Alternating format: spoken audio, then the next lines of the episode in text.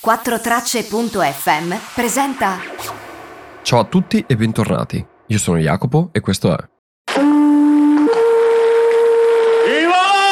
Pinade! Sono Serpinade! Porto grandi notizie da Londra! Buongiorno e bentornati. Come è andato il weekend?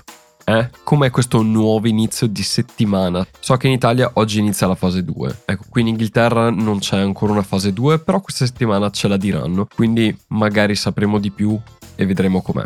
Anzi, mi piacerebbe confrontare poi le varie fasi fra Italia e Regno Unito, anche perché sono estremamente diverse, nel senso che la nostra fase 1 è molto più libera della vostra fase 2 e sono curioso di vedere come sarà la nostra fase 2. Ma comunque, oggi non voglio parlare di questo. Oggi lunedì si parla di cultura pop, cultura inglese, cultura britannica. Come settimana scorsa, in senso di cultura pop, mi facevo la domanda perché gli inglesi bevono così tanto e in questo modo anche parlando di una delle caratteristiche del popolo britannico a cui piace stare al pub e si trova intorno al pub e alla vita del pub nella sua giornata. È proprio parte della cultura l'alcol, è una qualcosa che unisce i legami. E da lì diciamo che sono partiti vari pensieri e mi sono reso conto che ci sono tante differenze fra il modo di essere britannico o inglese rispetto al modo di essere italiano. Vabbè, questo è abbastanza ovvio, veniamo da storie diverse e di conseguenza siamo popolazioni diverse. Però molto spesso quando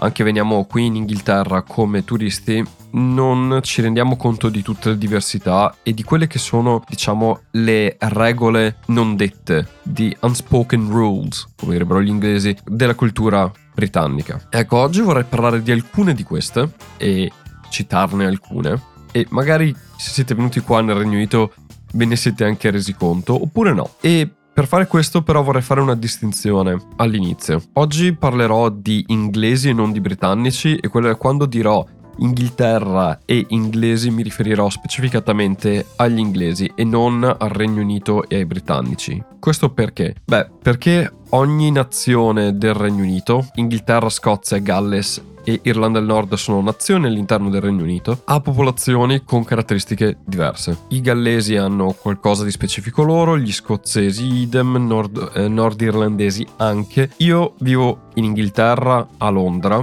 e ho avuto a che fare principalmente con inglesi, quindi mettermi a parlare anche di scozzesi, gallesi e nordirlandesi, per quanto ne conosca alcuni e, e abbia un'idea, non mi lancerei, ecco. e soprattutto, sì, sono diversi ogni stato è diverso e anche all'interno dell'Inghilterra stessa ci sono molte sottoculture diverse e molti regionalismi. Come in Italia abbiamo regionalismi molto forti, anzi in Italia le diversità culturali vanno a volte anche da città a città e ci sono differenze fra città e città, anche conflitti fra città e città Qui in Inghilterra si va da regione a regione e non è diverso dai regionalismi che abbiamo in Italia. Qui a Londra diciamo che chi non è di Londra, chi è di fuori Londra non vede bene Londra. L'inglese medio delle Midlands non ama Londra perché è proprio un modo di vivere il mondo diverso da quello che è l'essere nel Midlands o essere nel, nel North of England oppure in Cornovaglia. Quindi ogni regione è abbastanza orgogliosa e ha delle sue caratteristiche. Però tutti gli inglesi a modo loro hanno delle caratteristiche comuni. E quali sono queste caratteristiche comuni? Allora, una delle cose che viene citata molto spesso è che gli inglesi sono molto apologetical, sono molto, chiedono molto scusa ed è una cosa veramente esilerante. Potrebbe essere anche noi, quindi fastidiosa a volte, ma è esilerante come chiedono scusa per qualsiasi cosa. Che tu abbia ragione o torto, in Inghilterra devi chiedere scusa. E io, per esempio, un po' l'ho preso in automatico, cioè dire sorry per qualsiasi cosa succede. Qualcuno mi viene addosso, mi cade qualcosa. Qui si dice sorry per qualsiasi cosa. Se tu hai addosso qualcuno, tutti e due dicono sorry, quindi mi scusi o scusa o scusi all'altra persona. Non c'è che vai addosso e uno si aspetta le scuse e l'altro le deve dire tutte e due le dicono. E una cosa che mi capita spesso è io non sono ancora abituato a questa cosa e quando vado addosso, quando qualcuno mi viene addosso e so che di non aver torto e l'altra persona dice I'm sorry, io non rispondo sorry. La mia risposta è Oh, yeah, no problem. sì, nessun problema. E la gente quando mi guarda mi fa come? non dici che ti scusi? No, perché io non sono britannico, quindi non mi scuso per ogni cosa. Ma è molto interessante questa cosa del chiedere scusa e voluto approfondirla un po'. Originally, it was used to express remorse or apologize for wrongdoing, but English people are using it for more. A YouGov study found out that an average British apologizes eight times a day, with one out of every eight apologizing for up to 20 times a day. In the past hour or two, they have said sorry at least once. 36% of British people are more likely to apologize for another person's clumsiness compared to 24% of Americans. British even readily apologize for things out of their control. This study affirms a well known fact the English love saying sorry.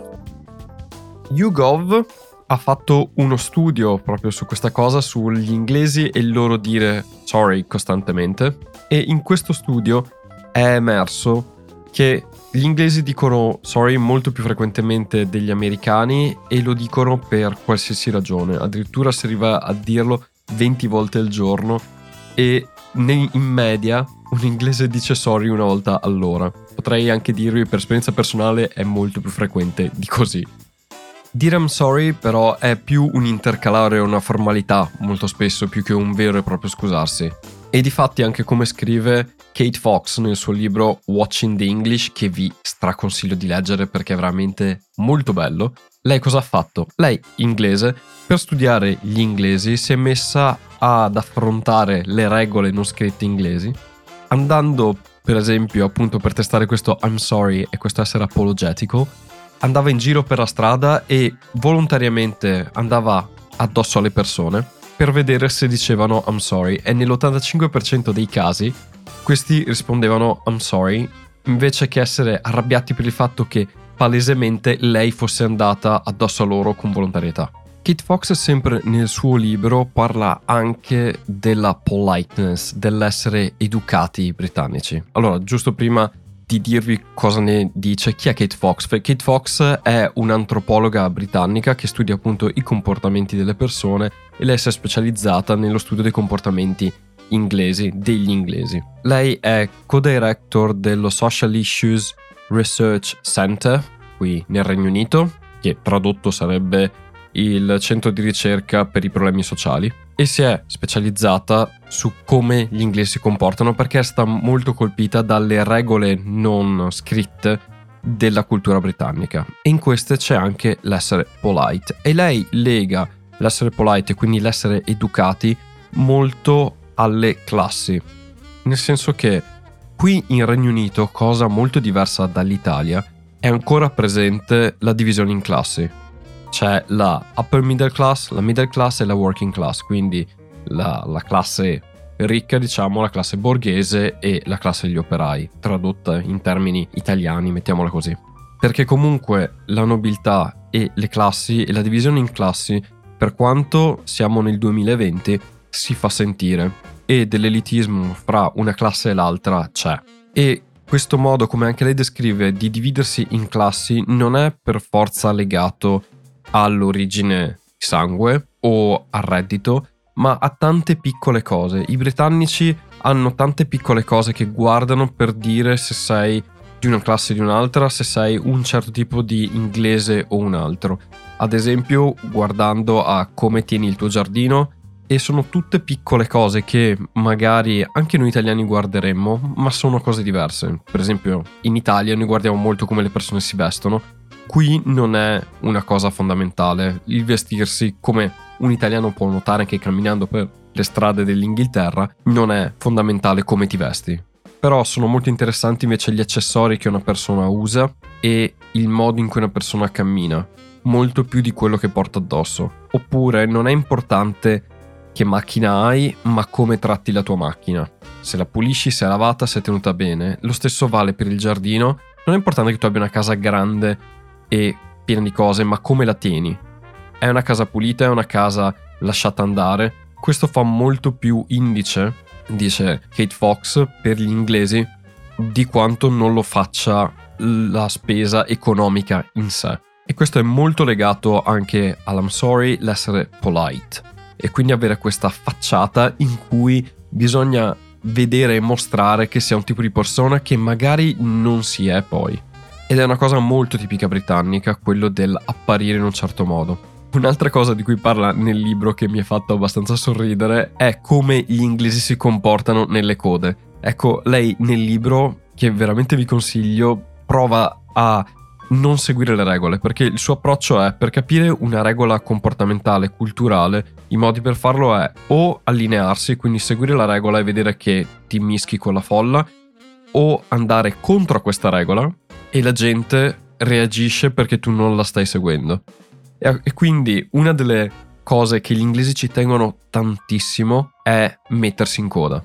E gli piace così tanto mettersi in coda che c'è anche una sorta di barzelletta no, mettiamola così, una storia dell'umore inglese che rappresenta questa cosa. Allora, ho provato a cercare la storia raccontata da qualcuno che la può raccontare meglio di me, ma non l'ho trovata e quindi vi beccate me che ve la racconto. Allora, funziona così. C'è questo ragazzo che cammina per la strada e a un certo punto vede una coda. Fa, boh, chissà perché c'è questa coda, ma sai com'è, magari c'è qualcosa di interessante alla fine di questa coda. Mi metto in coda. Si mette in coda, aspetta un po', Passano le ore e la coda non si muove di un centimetro. E fa, beh, cavolo, ma voglio sapere cosa c'è alla fine in questa coda, ma non si è mosso niente. Vabbè, sai che c'è? Vado a vedere cosa c'è in cima alla coda. Cammina, cammina, cammina e arriva in cima alla coda e c'è un anziano che è semplicemente appoggiato al muro. E allora il ragazzo lo guarda e gli fa: Ehi, ma per cos'è questa coda? Il vecchio lo guarda e gli dice: Non lo so, io mi sono semplicemente appoggiato al muro e la gente ha iniziato ad allinearsi a fianco a me. E allora il ragazzo confuso gli chiede: Ma scusami, allora perché non te ne vai? E il vecchio lo guarda confuso e gli risponde: Cosa? E perdere il mio posto in coda? Ecco, questo penso che dia un po' il senso. Cioè, il fatto che sia proprio irrazionale per gli inglesi mettersi in coda e il fatto che gli piaccia mettersi in coda.